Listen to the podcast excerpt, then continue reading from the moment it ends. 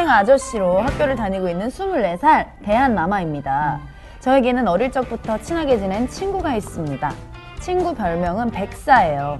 백사처럼 지동하, 지독한 놈이냐고요? 아닙니다. 몸무게가 백사 킬로그램이에요. 어, 제 친구도 있어요. 네, 네. 많죠, 주변에. 힘듦, 힘듦. 네.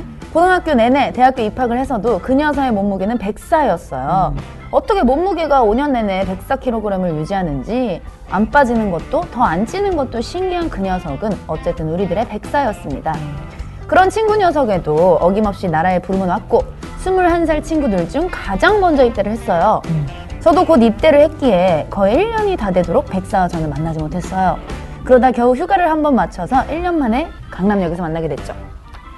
아, 야, 어디야? 어서 또 굴러오고 있는 거야. 아, 너 보인다. 나 안 보여? 아니, 뭔 소리야. 네가 안 보일 리가 없는데. 아직 밖으로 안 나왔어? 아, 바로 네 앞에 있잖아. 야!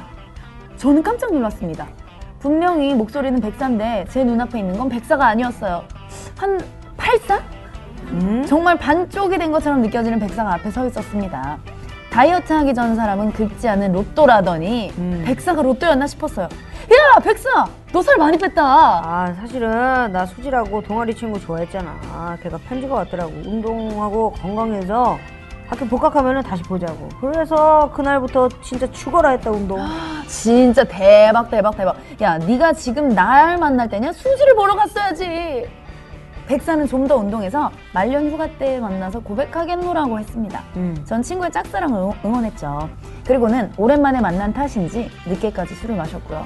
결국 새벽 한 시가 넘어서 저희 집까지 같이 가게 됐어요. 저만큼이나 오랜만에 백사를 본 엄마와 누나는 정말 반쪽이 됐다며 잠든 아빠까지 깨워서 백사와 인사를 시켰어요. 아버지까지 깨웠어요? 네. 네. 우리 백사가 드디어 사람이 됐다고 온 식구가 휴가를 했죠.